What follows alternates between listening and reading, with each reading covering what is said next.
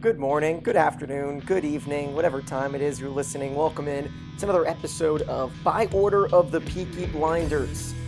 Obviously, I'm Daniel Gilman, no Josh Levy today, so just one on one, a little bit of uh, friendly chitter chatter to give you guys some updates on the off season of Peaky Blinders. Not a lot going on, but we do have a few award nominations, a few award wins, and some feedback as we welcome you back onto our podcast that talks about the family gang drama set in the 1920s, maybe 1930s coming up soon. You can find on Netflix and BBC. This is a special episode.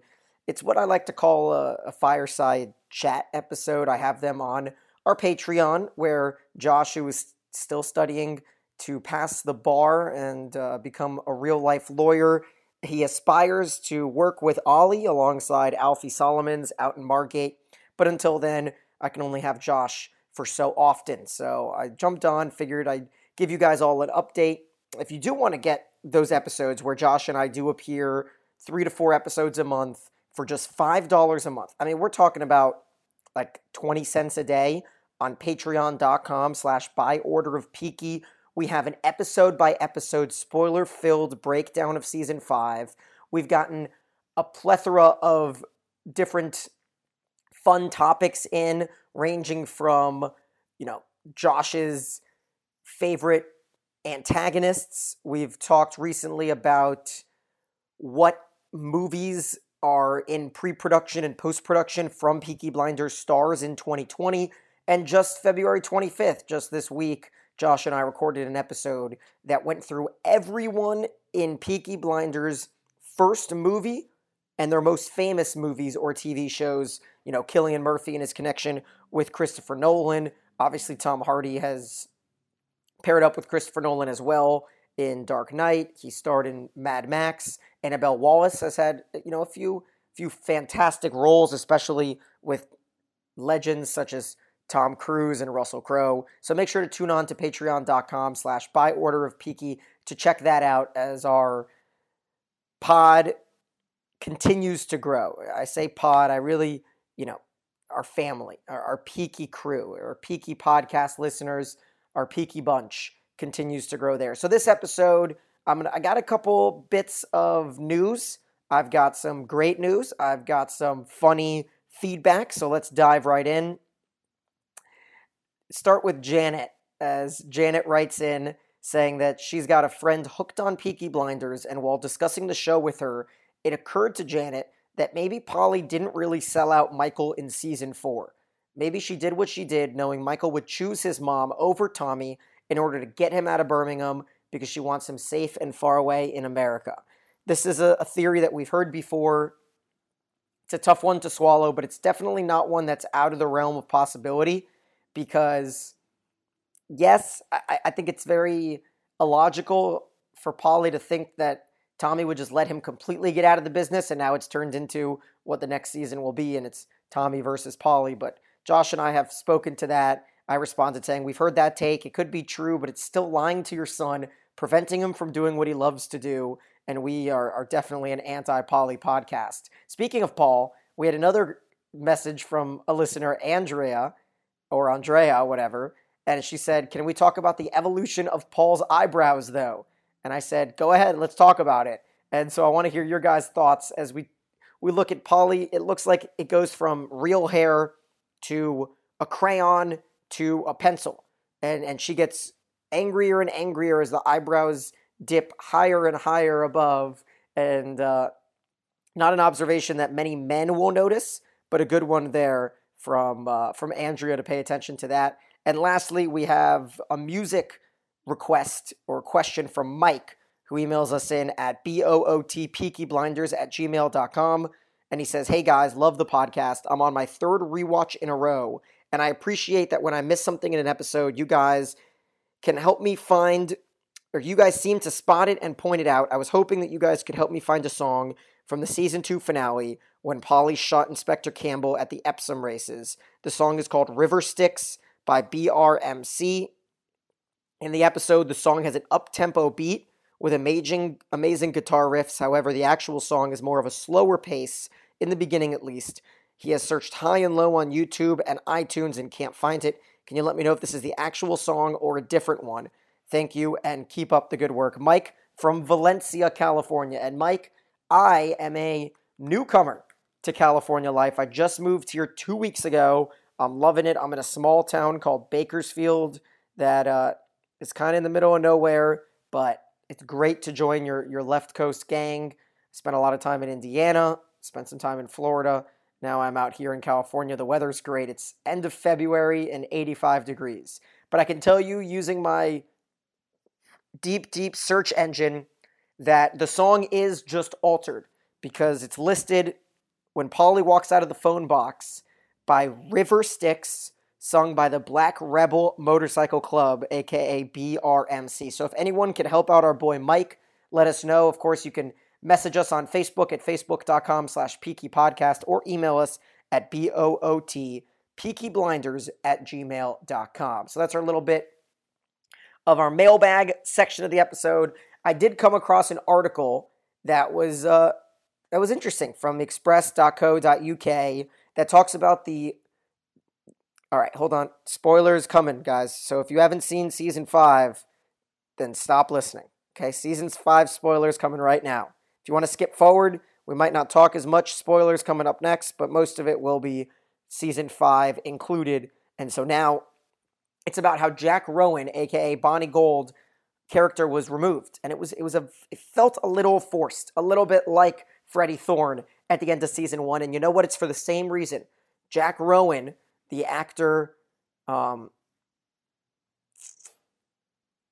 trying to find out where he's from, but it's not on his IMDb at the moment. So Jack Rowan, who played Bonnie Gold, of course, the son of Aberama Gold, R.I.P., decided to leave the show to start a new show called Noughts and Crosses, a TV show, a sci-fi that he stars in. So he is the star character, and he wanted to go into that realm of uh, you know taking a risk and leaving a popular show to take a risk in a different one. He's also in a TV movie called Adulting and another one called Boys from County Hell. So Jack Rowan has a busy 2020 lined up, but he will not be in Peaky Blinders. That's a little bit of news I saw, as well as a fun little gossip article from the Esquire. The title is This is How Cillian Murphy Avoids Being Mobbed by Peaky Blinders Fans. And he says that if he wears his hair longer, he can manage depending on what work he's doing. When the haircut, he gets when the hair is cut, he gets shouted and molested, but when he doesn't have the haircut, he can get on the bus quite unmolested. So it's funny that people just notice him from the haircut because you know the diehard Peaky fans. We would we, we would spot Cillian Murphy with a beard like he is in Quiet Place 2. As you would hear from our podcast from a couple weeks ago, where I talked about all the movies and shows that Cillian Murphy that Tom Hardy, that Aidan Gillen will be in in 2020. You know, Annabelle Wallis, Sophie Rundles in a, in a couple one a couple shows and a movie coming up in 2020. So make sure to throw us the five bucks. I mean, we need it. We're gonna be honest with you. We are uh, every time I get a new person joining Patreon, it's fantastic because that means that I can have lunch today, and it, really helps me out. So go ahead and join p- Patreon.com/slash by order of Peaky. You notice these are all ad free podcasts. So we're not making any money on our Apple, Spotify, Stitcher accounts, none of that stuff. So we're just giving you all this absolutely non gratis. So now let's talk about some fun things because it was a fantastic start to 2020 for Peaky Blinders. Because in the NME Awards, which are uh, brought to you by the NME Magazine, the New Musical Express. Peaky Blinders won Best TV Series, and that we got to give it up 100% to our girl, the reason why we do this podcast, Anna Calvi. Calvi, who is responsible for the music, accepted the reward, award. It's just awesome to have a show that we are so in love with that does not get a lot of love from American award shows get a little bit of respect from the music side, especially out in the UK, as the NME Awards is in the UK. I believe that was on February 12th, so a couple weeks ago. Yep, February 12th, in its 66 years of the NME Awards, Peaky Blinders takes home Best TV Show. The IMDb LAD Bible, both named Peaky Blinders in their top shows of the year. In fact, LAD Bible named Tommy Shelby the greatest TV character of all time, thanks to a poll. So that's phenomenal. And Peaky Blinders was named one of the top 10 shows of 2019 on IMDb. So another poll that fans really came out in force to give their love and show their support to the Peaky Blinders family. Now let's get into some real stuff because Peaky Blinders really raked in in in some UK award shows, especially the National Television Awards. All right, so the National Television Awards, I think it was 2 weeks ago. Depending on when you're listening, early early February we'll go with late January. It was on January 28th. It's a British television awards ceremony that started in 1995, the prominent ceremony for which the re- results are voted on by the public. So this is it.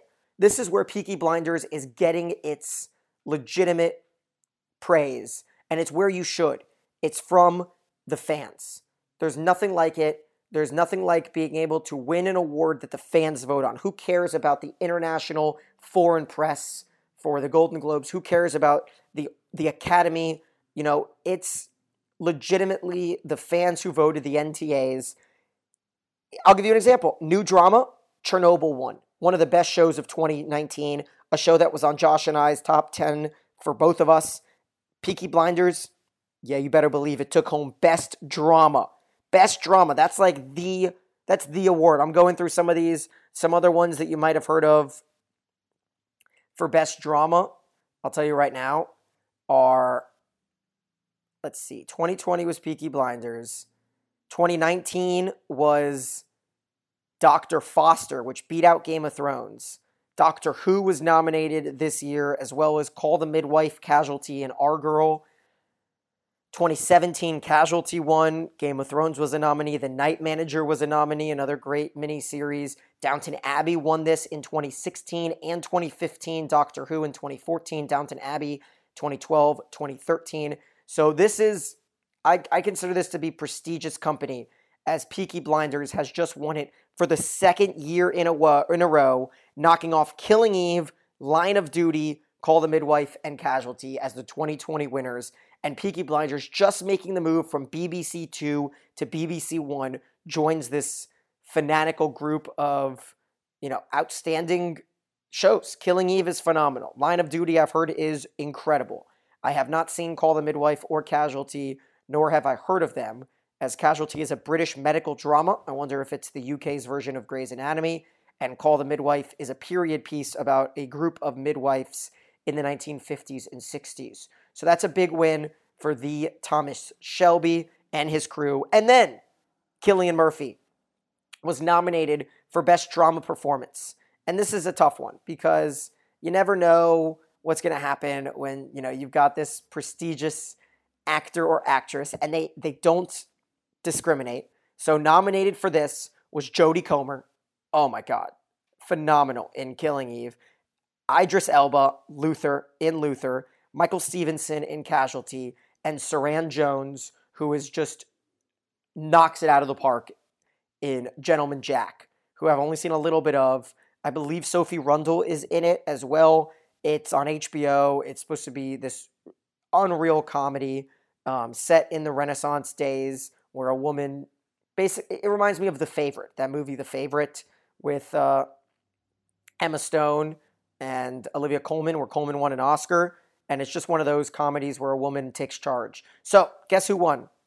Round of uh, drum roll. Cillian Murphy won Best Freaking Drama Actor. How about that? Best Drama Performance and Best Drama go to Cillian Murphy and the crew and cast and directors and writers of Peaky Blinders just knocked it out of the park. Absolutely, uh, you know, a, a, home run, slam dunk. National Television Awards went by way of Peaky Blinders. Josh and I are going to dive into this on Patreon when I can get him back next week, and we're going to talk more about these wins for Peaky Blinders. There was also um, news that came out that Joe Cole. All right, you ready for this?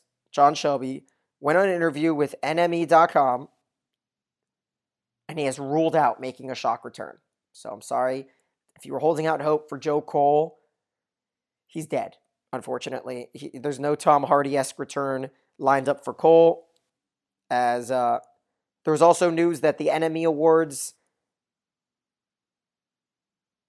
said that the filming was going to start soon. So we are almost at filming. We're, we're done with pre-production. They've got the episode for this. The name of the episode for season six. It's called Black Day, written by Steven Knight. Black Day is the episode name for season six, episode one. Harry Kirton, who plays um, the youngin, is uh, coming back again. Obviously, the youngest brother, and he has announced that filming will start soon. Who knows about that?